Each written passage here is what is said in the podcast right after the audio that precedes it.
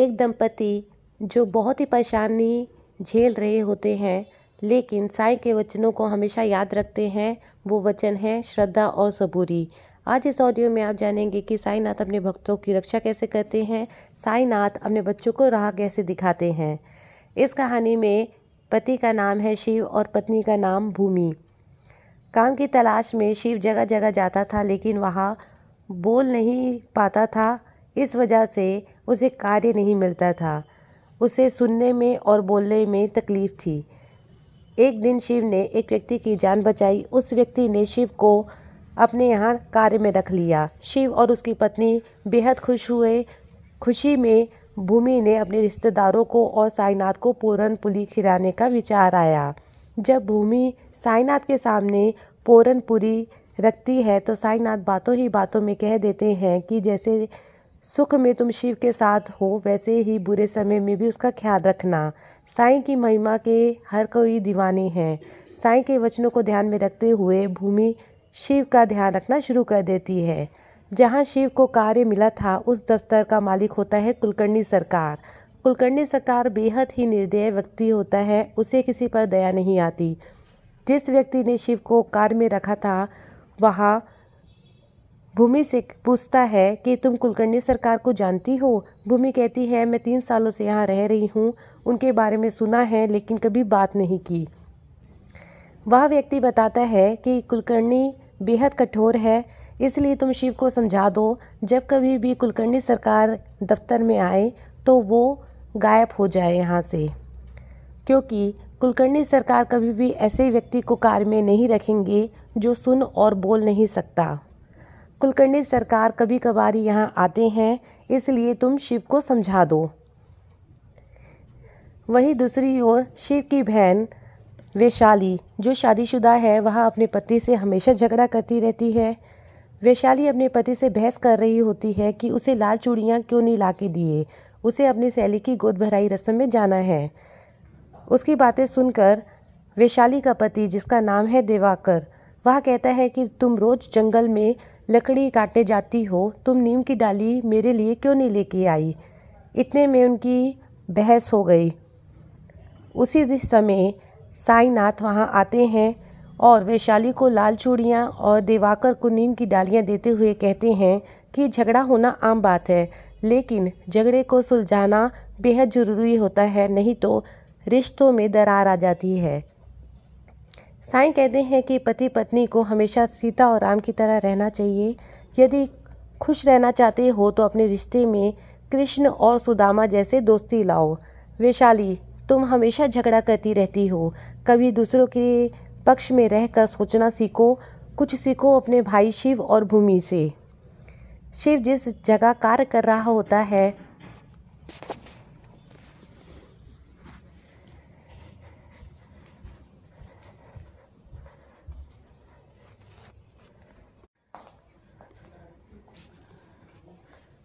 शिव जिस जगह कार्य कर रहा होता है वहाँ हर एक चीज़ अच्छे से संभाल कर रखता है। इतने में जिस व्यक्ति ने उसे कार्य दिया होता है, वह शिव को कहता है कि मैं कुछ समय के लिए बाहर जा रहा हूँ, तुम दफ्तर का ख्याल रखना। दूसरी ओर शिव की पत्नी भूमि बहुत खुश रहती है, इसलिए द्वारका माई में साईं नाथ के सामने पूरन पूरी रखती है और उन्हें खिलाती है।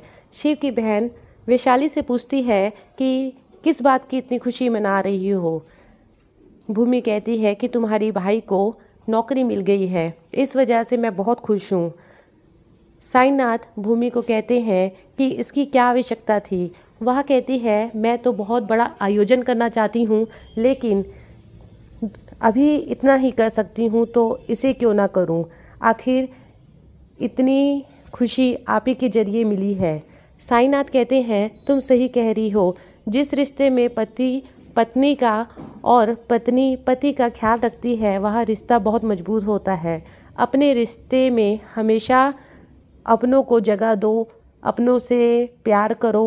ऐसा करने से ही आपका रिश्ता मजबूत होता है।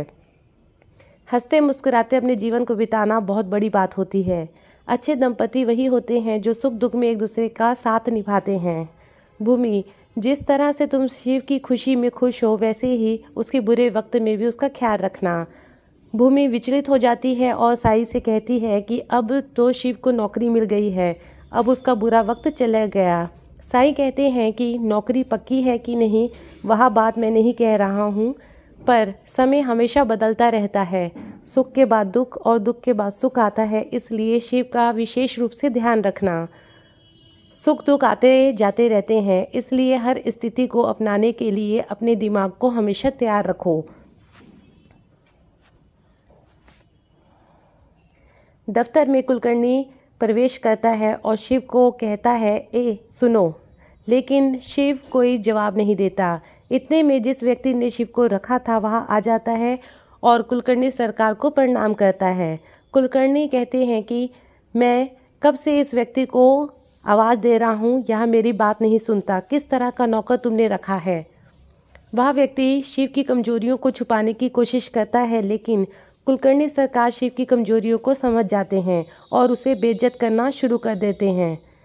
बेइज्जत करने के बाद शिव को दफ्तर से निकाल दिया जाता है। शिव कुलकर्णी सरकार के सामने हाथ जोड़ता है, लेकिन कुलकर्णी उसे दफ्तर से बेइज्जत करके भगा देता है। दफ्तर से निकलने के बाद शिव बहुत उदास रहता है। वह रास्ते में अपने अपमान के बारे में सोच रहा होता है। वह अपने सोच में डूबा होता है, इतना डूबा होता है कि वह रास्ते में साईं नाथ को प्रणाम करना ही भूल जाता है। एक व्यक्ति ने साईं से पूछा कि शिव तो अपनी ही उलझन में उलझा हुआ है, उसे रास्ते का कांटा भी नज़र नहीं आ रहा है। तब साईं चमत्कार करते हैं और रास्ता का कांटा दूर कर देते हैं। इतने में वह भक्त कहता है कि आप अपने भक्तों को हमेशा रक्षा करते हो, तो क्यों ना आप भूमि और शिव की सारी समस्या को दूर कर दें। साईं कहते हैं कि मैं रास्ते में आने वाले कांटों को दूर कर सकता हूँ, लेकिन जीवन में कैसे चलना है यह बात शिव को खुद ही समझनी होगी। बेइज्जत के बाद शिव उदास हो जाता है। जैसे ही वह घर पहुंचता है, उसकी बहन वैशाली वहां बैठी होती है। शिव के बारे में सुनने के बाद वह कहती है कि लोग तो उसकी नहीं सुनते हैं जो बोल पाता है, तो इसकी कौन इज्जत करेगा। कुलकर्णी एक वैद्य है, वह अक्सर जंगल में औषधि लेने के लिए जाया करता है। एक दिन वह अपने दासों के साथ जंगल में होता है। उसे कोमोडो काट लेता है।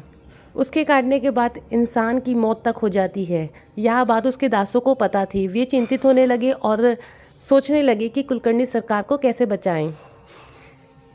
संता और बंता जो कुलकर्णी के दास होते हैं, उन्हें इस बात की चिंता होने लगी कि गांव के सामने वे अपनी मनमानी कैसे करेंगे। अगर कुलकर्णी सरकार को कुछ हो जाए तो वह अपना रोब कैसे दिखाएंगे। जितना पैसा उन लोगों ने लोगों से रिश्वत में लिया है, अब उन्हें वापस करना पड़ेगा। इस बात की चिंता उन्हें सताने लगी। जंगल में ही एक व्यक्ति उन्हें मिला जो कि एक वैद्य को जानता था। उस वैद्य ने कुलकर्णी सरकार को ठीक कर दिया। ठीक होने के बाद कुलकर्णी उस वैद्य को कहता है कि तुम तो अच्छे वैद्य लगते हो, इस जंगल में क्या कर रहे हो। इससे पहले वह वैद्य कुछ बोल पाता, साईं वहाँ पहुँच जाते हैं और कहते हैं कि साईं साईं कहते हैं कि शहर में बेहद अहंकारी लोग रहते हैं जो इंसानों को बेइज्जत करना सही समझते हैं। साईं ने कुलकर्णी सरकार को पाठ पढ़ाया और कहा कि तुम शिव को गलत समझ रहे हो, अभी भी तुम्हारे पास चांस है, तुम अपनी गलती सुधार सकते हो। कुलकर्णी अहंकार से भरा कहता है, मुझे शिव की ज़रूरत नहीं है और तुम मुझे ज्ञान देना बंद करो। शिव का उदास चेहरा देखकर शिव के सभी सदस्य उससे वार्तालाप करने लगे और पूछने लगे कि तुम उदास क्यों हो। शिव अपनी कहानी बताता है इशारों के जरिए और सबको खुश करने के लिए वहाँ भूमि कठपुतलियों का डांस करवाना शुरू कर देती है। सब हैरान रह जाते हैं कि इतनी सुंदर कहानी भूमि कैसे सुना लेती है। भूमि कहती है कि जब मैं छोटी थी तब मेरे अंकल ने मुझे कठपुतलियों का डांस कराना सिखाया था और कहानी कैसे बोलते हैं यह सिखाया था। ये हुनर मेरे आज काम आया। मन ही मन भूमि भी उदास रहती है। वह द्वारका माई में साईं नाथ के दर्शन के लिए जाती है और कहती है कि मेरी समस्याओं का समाधान करो साईं। वह कहते हैं, बेटी तुम्हारी समस्या का समाधान मिल गया है। इतने में वहाँ से तात्या की माँ और पत्नी आ जाते हैं और कहते हैं कि कल तात्या का जन्मदिन है, हमने कुछ लोगों को सजावट के लिए शहर से बुलाया था लेकिन किसी कारणवश वे लोग नहीं आ पा रहे हैं, साईं आप मदद कीजिए। वहाँ शिव और भूमि की तरफ इशारा करते हैं और कहते हैं कि आपकी समस्या का समाधान यही है। ये शिव और भूमि बहुत ही अच्छा कठपुतलियों का डांस कराते हैं, ये आपके यहाँ आएंगे और प्रोग्राम करेंगे। लेकिन साईं के वचनों को सुनकर भूमि और शिव परेशान हो जाते हैं और कहते हैं कि इतने बड़े कार्यक्रम की जिम्मेदारी हम कैसे ले सकते हैं। साईं कहते हैं कि हम मुझे तुम लोगों पर भरोसा है,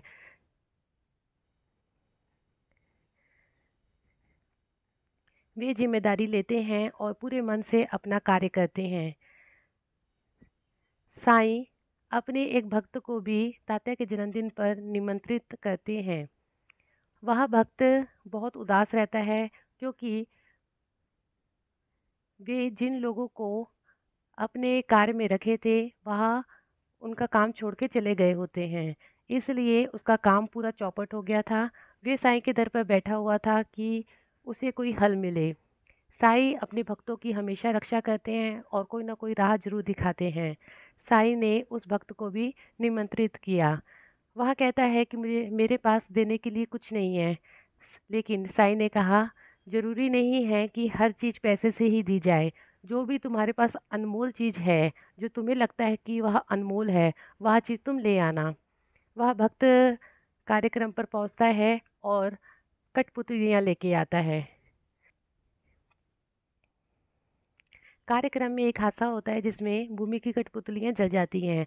वह वे चिंतित हो जाते हैं, लेकिन जैसे साईं को पहले से ही पता होता है कि उनके बच्चों के सामने कौन सी तकलीफ़ आने वाली है, वे निवारण भी निकाल लेते हैं। जैसे कि हमने आपको बताया कि साईं अपने भक्तों की हमेशा रक्षा करते हैं। जिस भक्त को साईं ने निमंत्रित किया था वह गिफ्ट में कठपुतलियाँ लेके आता है और साईं कहते हैं कि तुम अपना गिफ्ट तात्या को ना देकर भूमि और शिव को दो। भूमि और शिव बोलते हैं कि जन्मदिन तात्या का है तो हम यह गिफ्ट कैसे ले सकते हैं। साईं कहते हैं कि यह गिफ्ट मैंने तुम्हारे लिए ही रखा था, इसे तुम ही रखो। जैसे ही वह कठपुतली को देखती है उन, उनका चेहरा खुशी से चमक उठता है। वे लोग प्रोग्राम करते हैं। वह भक्त खुश हो जाता है क्योंकि वह ऐसे लोगों की तलाश कर रहा था जो कठपुतलियों का डांस कराते हों। इस तरह से साईं ने अपने भक्तों की रक्षा की। एक तरफ तो भूमि और शिव को कार्य मिल गया, दूसरी तरफ जो कठपुतलियों का डांस कराने वाला शख्स ढूंढ रहा था उस भक्त को भी राहत मिलती है, क्योंकि अपने सभी इस तरह साईं ने अपने सभी भक्तों की रक्षा की और उन्हें राह दिखाया। उम्मीद है कि आपको यह कहानी पसंद आई होगी। मिलते हैं अपनी नेक्स्ट ऑडियो में। अपना ख्याल रखें और यदि आपको यह कहानी से कुछ शिक्षा मिली हो और आप चाहते हो कि लोगों का भी भलाई हो तो आप इस ऑडियो को शेयर करना ना भूलें। Thank you. मिलती हूँ अपनी नेक्स्ट ऑडियो में।